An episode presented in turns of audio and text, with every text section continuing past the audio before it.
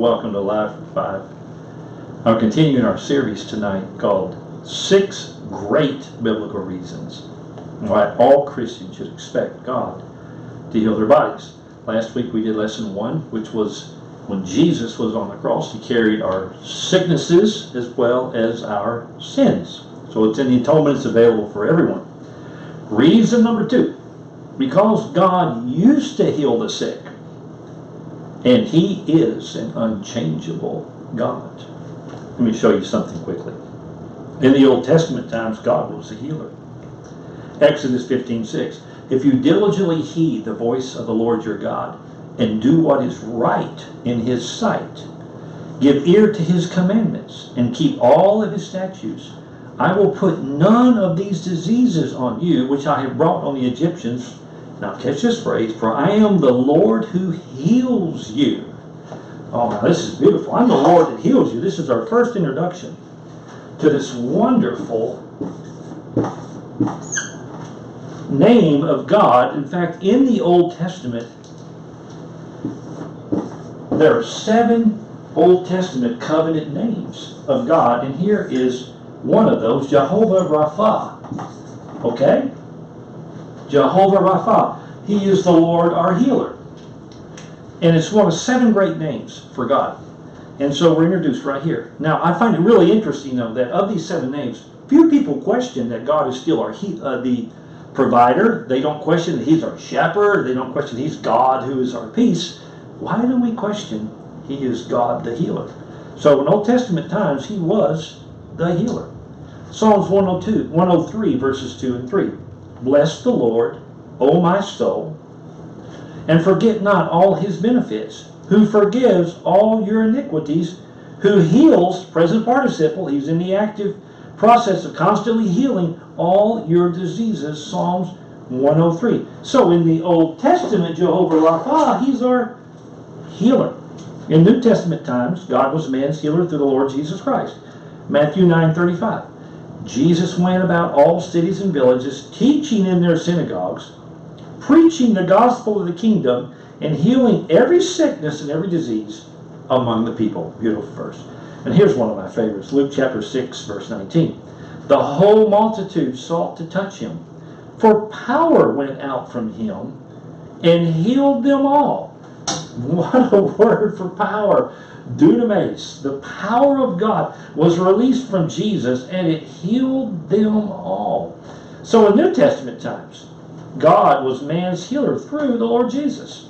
Now, after the resurrection of Jesus, God was man's healer through his church. See all sorts of beautiful examples in the book of Acts, which is the Acts of the church, that they people were being healed. So they brought the sick. This is Acts chapter 5, verse 15, 16. So they brought the sick out into the streets and laid them on beds and couches, that at least the shadow, watch it now, of Peter passing by might fall on some of them. Oh my goodness, this is an amazing word. Here it is, episkiazo. Let's see, let me, let me get over to the board here. Yeah, I'm on the board. Okay, epi, epi, epi, S-K. I A Z O is a transliteration. X epi skiazo epi upon and skia shadow falling upon them. And the emphasis of the word is that the brilliance of God would cause his shadows. And so there was such an overshadowing the presence of God on Peter when he walked by that if people got close to him, they get healed. It's amazing. And interesting enough, this word only appears one other time I, in the New Testament, it references Mary, who when the when the angel said, "The Holy Spirit shall overshadow you, shall episkiazo you, and that Christ shall be formed within you." It's amazing. So anyway, the book of Acts is full of these examples. Now, uh, Mark 16, here referring to after the resurrection. These signs follow them that believe in my name. They shall cast out devils. They'll speak with new tongues, lay hands on the sick, and they shall recover. There it is.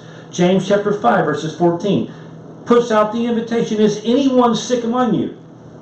Let him call for the elders of the church. Let them pray over him, anointing him with oil in the name of the Lord, and the prayer of faith shall save the sick. Another fascinating word. I know Good gracious, I'm out of time already. Another wonderful word, so- sozo, S-O-Z-O, sozo, which is the all-inclusive word that's translated to salvation, healing, preservation, to keep one blameless. And it says here, the prayer of faith will heal the sick. So after the resurrection, God was man's healer through the church. So here's my conclusion. We'll let you go. Has God changed? Has God changed? Or see the very same God today that he was in the Old Testament and the New Testament times. In Malachi 3 6, we read, For I am the Lord, I change not.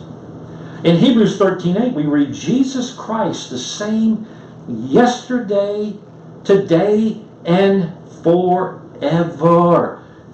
And the Greek expression here for the same is atas, which means the very same identical person in every respect.